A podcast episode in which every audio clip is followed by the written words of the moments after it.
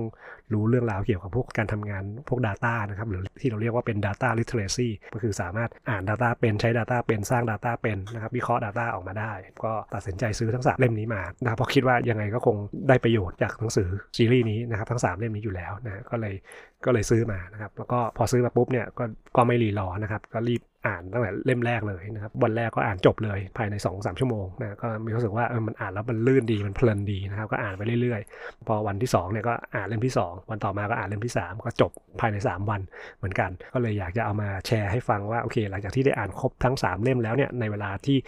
ไล่เรียกกันเพราะฉะนั้นมันก็จะทำให้เราประมวลผลของทั้ง 3 เล่มเนี่ยได้เขาเรียกว่าชัดเจนมากยิ่งขึ้น เพราะว่าถ้าเกิดว่าเราอ่านกันแบบเล่มหนึ่งอ่านตอนเดือนหนึ่งนะครับแล้วอีกเล่มหนึ่งไปอ่านตอนอีก 3 เดือนให้หลังเนี่ยมันอาจจะไม่ไปติดประต่อกัน ก็เลยคิดว่าเออการอ่านรวดเดียวเลยทีเดียว3เล่มเนี่ยมันก็อาจจะทำให้มองเห็นภาพนะครับแล้วก็ความเชื่อมโยงของผู้เขียนเนี่ยที่ตั้งใจจะอธิบายงั้นก็มาดูกันเลยนะครับว่าเล่มแรกเนี่ยหนังสือเล่มแรกเนี่ยก็จะเป็นการพูดถึงปฐมบทนะครับของการทำโปรเจกต์ Big Data ว่า เราจะต้องรู้อะไรบ้างนะครับ ตั้งแต่ว่า Big Data มันคืออะไร มีขั้นตอนยังไง มีใครที่เกี่ยวข้องบ้างนะครับ แล้วก็ต้องทำอะไรยังไงบ้างนะครับ ส่วนเล่มที่2เนี่ย ตอนแรกก็จะเป็นการเกริ่นสรุปของเล่มแรกนะ เพื่อเป็นการเหมือนกับ ตอกย้ำความชัดเจนนะครับที่ถูกต้องเกี่ยวกับ Big Data เพราะว่าเรื่องจากเล่มที่2เนี่ยอาจจะออกมาหลังจากเล่มแรกสักพักหนึ่ง เพราะฉะนั้นก็คือบางคนก็อาจจะจำไม่ได้แล้วว่าตกลงเล่มที่ 1 ที่อ่านไปแล้วมันคืออะไรนะครับก็เขาก็เลยมีการเกริ่นสรุปของเล่มแรกไว้ให้ตอนต้นๆนิดหนึ่งแล้วก็มาพูดถึงเรื่องของหน้าที่ของ Data Scientist ว่ามีวิธีคิดแล้วก็ต้องใช้ศาสตร์อะไรบ้างในการทำงาน ส่วนเล่มสุดท้ายเนี่ยก็จะเป็นการยกตัวอย่างโครงการ เพราะว่าเนื่องจากว่า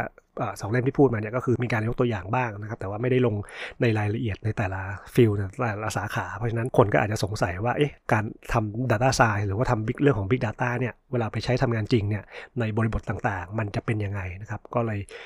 มีเล่มที่ 3 ออกมา ก็คือเป็นตัวอย่างโครงการในกลุ่มต่างๆ เพื่อให้เห็นภาพทั้งหมดเลยคือมันก็จะมีอุตสาหกรรมในในด้านต่างๆ แล้วก็เอามา อธิบายให้ฟังว่าเนี่ย Big Data เอาไปใช้ทำงานยังไง แล้วก็มีขั้นตอนยังไง มีใครที่เกี่ยวข้องบ้างนะครับ ใช้เครื่องมืออะไรบ้าง ใช้โมเดลตัวไหนบ้าง ก็เอามาเล่าให้เห็นว่ามันมีความสัมพันธ์กันยังไงนะครับ ซึ่งเดี๋ยวก็จะมาพูดถึงด้วยเหมือนกันนะซึ่ง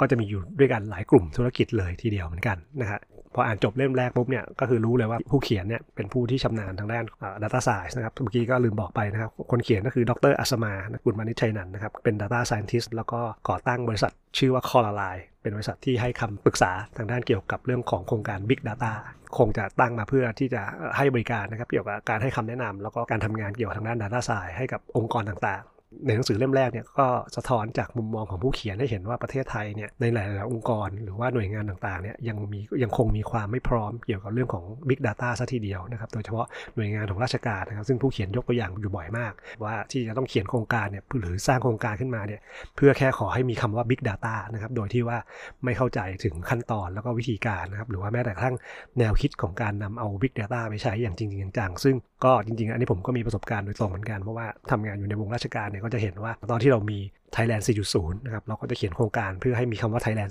4.0 นะฮะขึ้นมา โดยที่ไม่เข้าใจว่า Thailand 4.0 คืออะไรนะครับ เพราะฉะนั้น Big Data นี่ก็เหมือนกัน ผู้เขียนก็สะท้อนให้เห็นเลยว่าจริงๆ แล้วมันก็เจอปัญหาเดียวกัน คนที่เขียนโครงการนะครับก็จะเขียนโครงการโดยใส่คำว่า Big Data เข้าไป โดยที่ว่าไม่เข้าใจว่ามันคืออะไรทีนี้มันก็ทำให้มันไม่ตอบโจทย์เป้าหมาย หรือว่าไม่สามารถบอกเป้าหมายที่ชัดเจนได้ว่าไอตัว Big Data ที่ทำขึ้นมาเนี่ยโครงการที่ทำตรงนี้จะทำไปเพื่อวัตถุประสงค์อะไรนะซึ่งผู้เขียนก็พยายามจะย้ำจุดเนี่ยให้เห็นว่าจุดเริ่มต้นที่สำคัญนะว่าการที่เราจะทำมีโครงการ Big Data หรืออะไรก็แล้วแต่เนี่ยมันก็ต้องมีเป้าหมายหรือว่ามีจุดมุ่งหมายที่สำคัญ เพื่อจะได้รู้ว่าพอเราทำ Big Data ไปแล้วเนี่ยเราจะเอาไปทำอะไรผู้ที่จะทำโครงการตรงนี้ก็คืออาจจะต้องทำการศึกษานะครับมันก็เลยเป็นที่มาของหนังสือในซีรีส์นี้ทำไงให้ให้คนเนี่ยสามารถที่จะ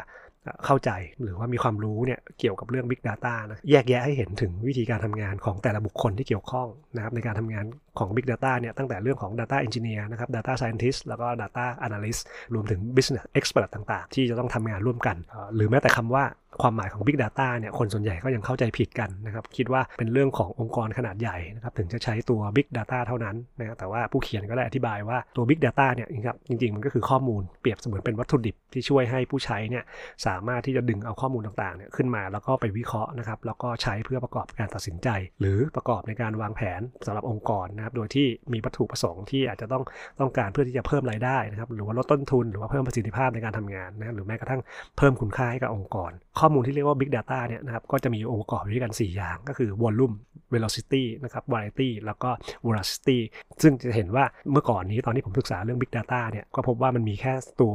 3V ก็คือ volume velocity แล้วก็ variety นะครับ แต่ว่าพอผ่านมาสัก 3-4 ปีให้หลังก็มีเพิ่มคำว่า veracity เข้ามาอีก ตัว volume คืออะไร volume ก็คือปริมาณของข้อมูลจำนวนมากนะครับ แสดงว่าตัว Big Data เนี่ยก็ต้องมีจำนวนปริมาณข้อมูลมหาศาลนะครับไม่ใช่ข้อมูลที่แบบว่าเป็นไฟล์ Excel อยู่แค่แบบ 3 4 0 0 record นะครับหรือว่าเป็น 3 4พัน record นะครับอันนั้นก็เราจะไม่เรียกว่าเป็น Big Data เพราะฉะนั้น Big Data เนี่ยเป็นข้อมูลที่แบบเยอะมากๆ เกิน 1 ล้าน record ขึ้นไป ก็คือถ้าเรามองเป็น transaction เนี่ยใน Excel เนี่ยก็คือจะเป็นตั้งแต่ 1 ล้าน row ขึ้นไปเพราะว่าตัวโปรแกรม Excel เนี่ยมันก็จะรับได้ที่ประมาณ 1 ล้านกว่านะครับหล้านนิดๆนะครับ โรนะครับหรือว่า transaction นะครับแต่ว่าถ้าเกิดมันเป็น big data เนี่ยมันควรจะมีปริมาณที่มันมากกว่านั้นนะครับเราถึงจะเรียกว่าเป็น big data ทีนี้มันก็ไม่ใช่แค่วอลลุ่มอย่างเดียว มันก็ยังมีเรื่องของ velocity ก็คือเรื่องของความเร็วนะครับ ทั้งความเร็วในเรื่องของในมุมของการสร้าง หรือว่าในมุมของการประมวลผลข้อมูลเองก็ตาม ปริมาณของข้อมูลที่มันเพิ่มขึ้นอยู่ในอินเทอร์เน็ตที่เพิ่มขึ้นอยู่ทุกวันนะครับนั้นมันเกิดกันเป็นรายวินาที แสดงว่าในทุกๆวินาทีเนี่ยมันมีข้อมูลใหม่ๆ เกิดขึ้นอยู่ตลอดเวลา ความเร็วในการประมวลผลข้อมูลนะครับ เราก็ต้องประมวลผลที่ให้มันทันต่อการใช้งาน จะต้องแทบจะประมวลผลได้แบบแทบจะ real time นะครับ หรือว่าในทันที แล้วก็ในเรื่องเอ่อวาไรตี้คือมีความหลากหลายของตัวข้อมูลนะฮะก็ไม่ว่าจะเป็นชนิดของข้อมูลต่างๆนะครับหรือว่าตัวข้อมูลเองนะไม่ว่าจะเป็นรูปภาพนะครับเป็นไฟล์ เป็น document นะครับ เป็นเสียง เป็นวิดีโอนะครับ อะไรพวกนี้นะ หรือว่าข้อมูลที่มันอยู่ในโซเชียลต่างๆ เนี่ยก็คือมันจะมีความหลากหลายมาก ตัว Big Data ก็จะคำนึงถึงเรื่องของ variety นะครับ แล้วก็ตัวสุดท้ายก็คือเรื่องของ veracity นะครับก็คือความถูกต้องแม่นยำของข้อมูล เนื่องจากข้อมูลเนี่ยมันมีความไม่แน่นอน เคยเห็นไหมครับว่าข้อมูลบางข้อมูลเนี่ยเกี่ยวกับเรื่องจังหวัด อย่างเช่น กรุงเทพเนี่ย ในบางข้อมูลเนี่ยกรอกคำว่ากรุงเทพมหานครแบบเขียนเต็ม บางอันก็จะกรอกกันแค่ว่ากทมนะครับ บางครั้งก็จะกรอกแค่ว่ากทมจุดหรือ บางทีก็อาจจะใส่เป็นแบงคอกอะไรอย่างเงี้ยนะครับ เพราะฉะนั้นเป็นมีความไม่แน่นอนของข้อมูลตรงนี้อยู่ค่อนข้างเยอะนะครับ เพราะฉะนั้นทั้งที่ความหมายมันเป็นเรื่องเดียวกันนะแต่ว่าเรามีวิธีการเก็บที่แตกต่างกัน เวลาเราทำกับข้อมูลพวกนี้มันก็จะมีเรื่องของ velocity ที่ทำให้เราจะต้องมาทำการ clean up นะครับ หรือทำการทำความสะอาดข้อมูล เพื่อให้ข้อมูลเนี่ยพร้อมใช้งาน ทีนี้การได้มาของข้อมูลเนี่ยก็จะมาจากแหล่งต่างๆ เช่นฐานข้อมูลในองค์กร หรือว่าฐานข้อมูลที่เกิดจาก อุปกรณ์ที่เอาไว้ใช้วัด หรือว่าเอาไว้เก็บรวบรวมข้อมูล อย่างประเภท IoT หรือ Internet of Things ซึ่งข้อมูลเหล่านี้นะครับก็จำแนกออกเป็น 2 ประเภทอีกก็คือว่าเป็นข้อมูลที่แบบมีโครงสร้างก็คือเป็น structure data นะครับ เช่นพวกข้อมูลที่เป็นพวกตารางต่างๆนะครับ อย่างเช่นพวกไฟล์ Excel นะที่มันจะมี หัวตารางนะครับที่จะบอกว่าเป็นเป็นข้อมูลเป็นคอลัมน์อะไรนะครับหรือว่าจะเป็นข้อมูลที่อยู่ในรูปแบบของ relational database นะครับก็คือฐานข้อมูลที่มีความสัมพันธ์กันนะครับซึ่งข้อมูลแบบนี้เราก็จะพบพวก Excel นะครับพวกไฟล์ Access ต่างๆ หรือว่าพวกไฟล์ SQL นะครับ SQL Server นะครับ SQL ต่างๆ ทีนี้มันก็จะมีข้อมูลอีกประเภทหนึ่งก็คือเป็นข้อมูลที่ไม่มีโครงสร้าง หรือที่เราเรียกว่าเป็น unstructured data นะครับก็เช่นข้อมูลที่เป็นพวกรูปภาพเป็นวิดีโอนะครับหรือว่าแต่เป็นพวกไฟล์เสียงนะครับหรือว่าข้อมูลที่อยู่ในโซเชียลต่างๆครับการกดไลค์กดแชร์ การ comment ต่างๆอะไรพวกนี้ก็คือถือว่าเป็นข้อมูลที่มันเป็น unstructured data นั้นเพราะเราได้ข้อมูลพวกเหล่านี้มาแล้วเนี่ยเราก็จะต้องมีการจัดการกับข้อมูลเหล่านี้นะครับ เช่นเราอาจจะต้องทำการสร้างการเชื่อมต่อของข้อมูลจากแหล่งข้อมูลต่างๆเนี่ยเข้าด้วยกันนะฮะแล้วก็หาพื้นที่ในการจัดเก็บข้อมูลนะครับทำความสะอาดข้อมูล ปรับแต่งข้อมูลด้วยวิธีต่างๆ เพื่อให้ข้อมูลเนี่ยมีความสมบูรณ์พร้อมใช้งาน หลังจากที่เราได้ข้อมูลมาแล้วนะครับ เราก็จะทำการวิเคราะห์เพื่อมาหาความสัมพันธ์ทางคณิตศาสตร์นะครับ หรือที่เรียกว่าการสร้างโมเดลนะและก็การทำการแสดงผล นะครับในรูปแบบของรายงานหรือว่า report นะหรือว่าทำเป็น dashboard visualization ต่างๆนะครับในรูปแบบของกราฟนะฮะซึ่งเราก็อาจจะเอาโปรแกรมทางด้าน BI หรือว่า Business Intelligence เนี่ยเข้ามาช่วยในการนำเสนอ แล้วก็สุดท้ายเนี่ยพอเราได้ตรงนี้แล้วนะเราก็จะนำไปสู่ของ action หรือการกระทำที่ทำให้เกิดขึ้นจากการใช้ข้อมูลที่ผ่านการวิเคราะห์หรือการสร้างเป็นโมเดลมาแล้ว อันนี้ก็จะเป็นกระบวนการการทำงานกับข้อมูลเนี่ย ก็จะต้องมีทีมงานที่สำคัญหลักๆ อยู่ด้วยกัน 3 ฝ่ายก็คือส่วนที่เรียกว่าเป็น Data Engineer นะครับก็คือทำหน้าที่ในการจัดการเกี่ยวกับโครงสร้างของข้อมูลทั้งหมดนะครับเรื่องของ Infrastructure ต่างๆ ไม่ว่าจะเป็นโครงสร้างพื้นฐาน การเชื่อมต่อข้อมูลนะครับการประมวลผล การจัดเก็บข้อมูลให้เป็นระบบเป็นระเบียบ การติดตั้งระบบระบบรักษาความปลอดภัยของระบบหรือว่าของข้อมูลเองก็ตาม พร้อมที่จะส่งต่อไปให้กับ Data Scientist ซึ่ง Data Scientist เนี่ยก็จะเป็นผู้ที่นำข้อมูลพวกนี้มาหาความสัมพันธ์ หรือว่ามาหาแนวทางในการแก้ปัญหา โดยวิธีการวิเคราะห์ในเชิงลึก แล้วก็สร้างแล้วก็ทดสอบโมเดลนะครับที่มีความแม่นยำก็สามารถที่จะคำนวณได้รวดเร็ว แล้วก็พร้อมที่จะตอบโจทย์นะครับทางธุรกิจหรือเป้าหมายที่ตั้งไว้มันจะเห็นว่าถ้า Data Scientist ทำโดยที่ไม่มีโจทย์ นะครับทางธุรกิจที่ตั้งเป้าหมายไว้ชัดเจนเนี่ยก็จะทำงานได้ลำบากไอตัวเป้าหมายเนี่ยก็จะมีบทบาทความสำคัญในการที่จะทำให้การวิเคราะห์ข้อมูล ของโปรเจกต์ Big Data ตรงนี้นะครับสำเร็จผลนะครับหลังจากที่ได้ตัวโมเดลออกมาเรียบร้อยแล้วเนี่ยก็จะเป็นหน้าที่ของ Data Analyst ซึ่งก็จะเป็นผู้ที่ต้องเข้าใจตัวข้อมูลทั้งหมด รวมถึงการนำเอาไปใช้วิเคราะห์นำเสนอสื่อสาร หรือว่าทำให้เกิดประโยชน์กับองค์กรนะครับซึ่งในบทบาทของ Data Analyst เนี่ยคือจะมองจริงก็คือมันก็จะมีความซ้ำซ้อนกับ Data Scientist ในบางส่วน บางคนก็จะมองว่า 2 กลุ่มนี้สามารถทำงานคล้ายๆ กันได้ หรืออาจจะเป็นบุคคลคนเดียวกันก็ได้ หน้าที่บางอย่างก็จะมีการทำงานที่คล้าย ๆ กัน แต่ว่า Data Scientist เนี่ยก็คือจะเป็นลักษณะที่เป็น Project Base มากกว่า ก็คือพอจบโปรเจกต์แล้วหลังที่สร้างโมเดลจบแล้วนะครับโมเดลได้ตามเป้าหมายขององค์กรแล้วก็คือจะจบเป็นโปรเจกต์ไปนะครับแต่ว่า Data Analyst เนี่ยก็จะเป็นการวิเคราะห์ข้อมูลที่เกิดขึ้นอยู่กับองค์กรตลอดไปนะพอได้ข้อมูลมาแล้วเอามาวิเคราะห์เรียบร้อยแล้วนะครับทำให้เกิดการปรับเปลี่ยนในองค์กรแล้ว ติดตามผลมีการปรับเปลี่ยนแก้ไข หรือว่าวิเคราะห์ในมุมใหม่ก็จะทำอย่างนี้ซ้ำวนเป็นลูปไปเรื่อยๆ ก็จะเป็นหน้าที่ของ Data Analyst